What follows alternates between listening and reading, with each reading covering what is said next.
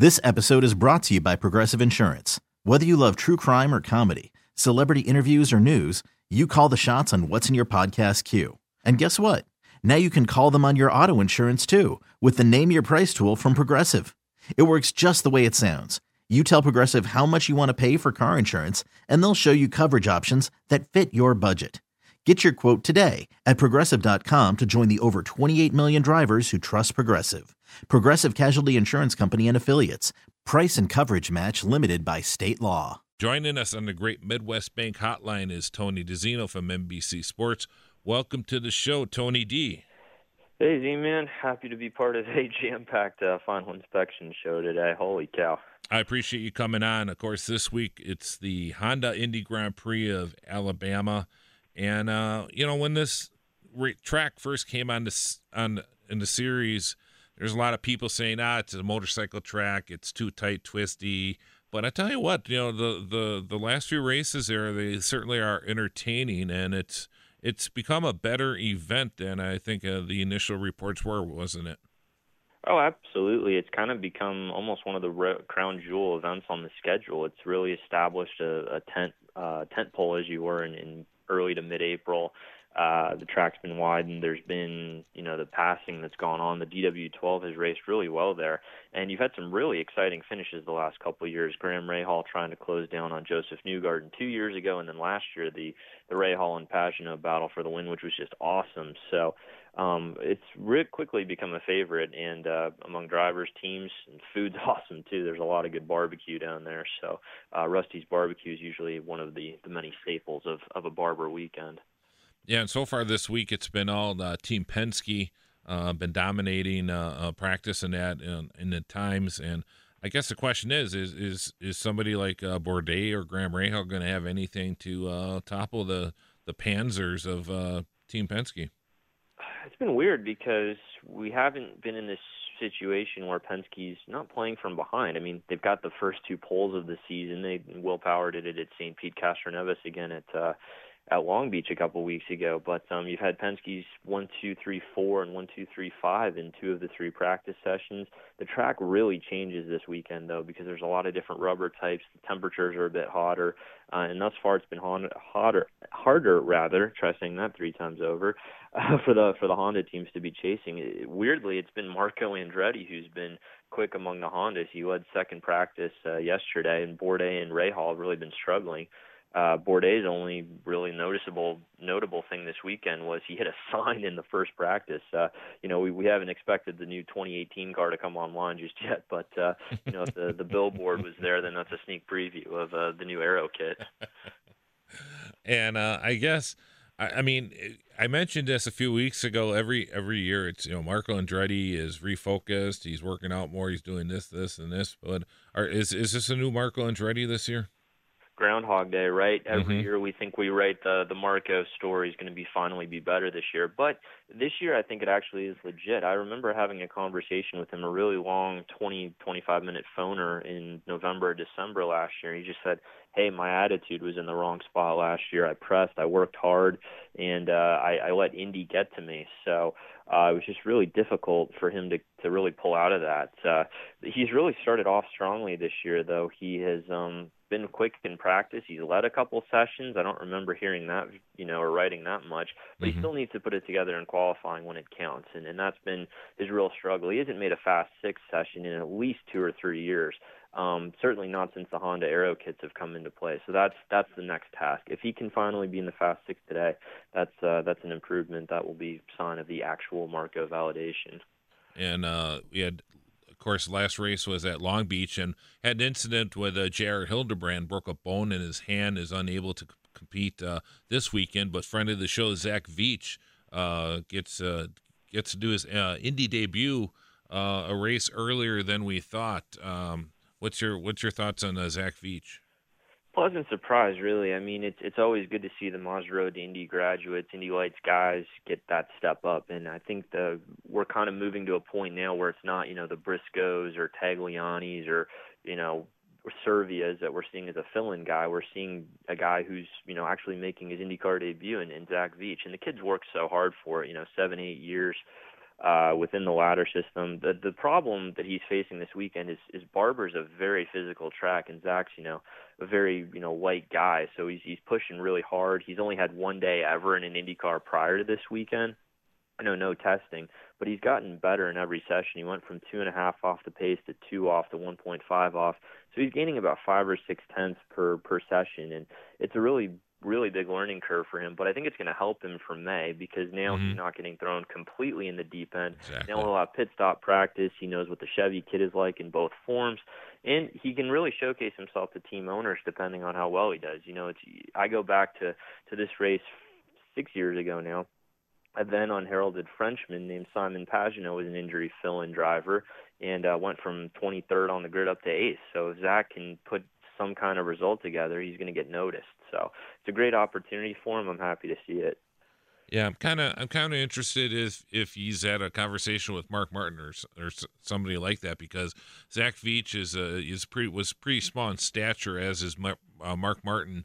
But uh, like Mark Martin, he, he really has physically transformed over the last twenty-four months. Oh, yeah. I mean, he is a, I mean, if you, the Zach Veach you might have seen at the Milwaukee Auto Show uh, a couple years ago and the Zach Veach right. now are and two and different Maddie people. Brabham were out there, I think, yeah. for Andretti. So. I mean, he does a lot of mountain climbing. He does a lot of stuff. I mean, he is a muscle-bound young kid there, and I think uh, it's interesting to see. You know, it is a very physical track, but I mean, if there's a kid who's prepared himself well for it, it, it, it is him. Yeah, it's it's uh, interesting because he's so small but yet so big within that small frame. It's it's kind of a weird uh, dichotomy almost, but it, it's cool to see, you know, what what he's what he has with this opportunity, and, and you know, it continues Ed Carpenter's, you know, tradition, I guess you can say, of really giving young American drivers a chance. Mm-hmm. You know, this was the Joseph Newgarden team yep. last year. You bring Spencer Pigot in midway through last year, J R Hildebrand, who now he's filling in for.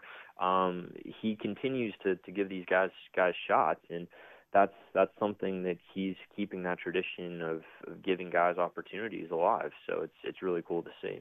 It certainly is, and then of course. Uh, Uh, Fernando Alonso is the big story this weekend, too. Oh, my goodness. I, I don't know if Alonso watches a hashtag. It should be, because I think we're all kind of following his flight. He he flew from Heathrow. He's either en route or getting close to the U S shores as we speak. And it's been the talk of the paddock where, you know, multiple media sessions have occurred, and they're all talking about Alonso. Montoya talked about him uh, today over at Bristol, where his, uh, his Indy five hundred car got revealed. Uh, we've had the the column of all columns. It's gotten a lot of discussion this mm-hmm. week. Uh, I don't know if we'll touch on that later, but, uh, I mean, it, frankly, it, it, and others have touched on this, but it's such a shot in the arm, really, from an international perspective, because, you know, people in Spain weren't paying attention to this, and now a guy that is still considered by anybody who's watched F one at the peak of his powers, despite a car that has no no ability whatsoever at the moment, or very little. Uh, it's it's incredible. It, it's going to be a perpetual storyline this week, next week. Seat fits his first test now got announced for uh, May third. Uh, it's just it's relentless, but it's a it's a good kind of relentless, where it's going to be his integration into this world uh, for the first time, and something that a lot of us haven't, you know, the younger persuasion really haven't seen in, in years. Right, and of course the elephant in the room is the Jenna Fryer A P story about saying uh, she didn't think it was that big of a deal. And um, you, you and I were following uh, a, a Twitter f- a feed from uh, Will Buxton, and if you if you want to touch on that, I thought Will w- was got some very interesting tweets out there uh, on, on Will that is, story. Will uh, he's in he's en route for his uh, his own little marathon that he's doing this weekend in London. So good luck to him on that. But before he was training for that, he was training uh, bringing the bringing the facts and bringing the stats in the wake of this, and it's just. He brought out just the response that it, that has happened in Spain directly, the the amount of international interest, the difference in the type of cars. I mean, it was a it was a fact check du jour. And, and mm-hmm. here's the thing with the with the column. You know, I Jenna's Jenna's a professional. She's been around, you know, twelve, thirteen years at least. I remember meeting her at Indianapolis a number of years back for the the Grand Prix, but. Um, There's nothing wrong with having an opinion, and respectful disagreement's a good thing. But where I had where I had a big issue with the column was it just didn't seem like there was the amount of factual research that you'd expect from someone of of mm-hmm. her experience level and of, of the A P proper. So that was what was frustrating about it, because unless, or the other option is, you know, maybe maybe her editor was like, hey, you want to write a column that's going to get people talking in a really controversial light? And if that was the metric, then it's exceeded by, by all means, shape, and form. So, you know, the intrigue is how he's going to do, and no one really knows how he's going to do that. You know, you kind of think, well, regions of the top ten is possible. It could be more, but then you consider Andretti's track record with rookies, and it's like, he could, you know, be legit top five, top three contender, you know, and, and they can play the strategy game if he doesn't have the speed right. So they have every way, shape, or form to prepare him well for this thing. And the amount of interest that he's going to generate compared to, a, you know, a Tony Stewart, who would be coming, you know, past his prime. Uh, same with uh, same with Danica, who's, you know, not been in an IndyCar in six years. Or the Taylor brothers, who, you know, outside of Ricky having one test on a road course, you know, yeah, they're great stars within a small scope, but neither one of them has the has the star power or capability that Alonso does. Exactly. We're talking with Tony DiZinno on the Great Midwest Bank Hotline. Uh, we're going to take a quick break and return with Tony, and when we come back, we'll be talking gliders and how they actually fit into the auto racing world when we come back on the Final Inspection Show on The Fan. This is Final Inspection with Steve Zocchi, presented by the legendary Great Lakes Dragway in Union Grove, driven by Milwaukee Area Napa Auto Care Association on one oh five point seven F M, The Fan.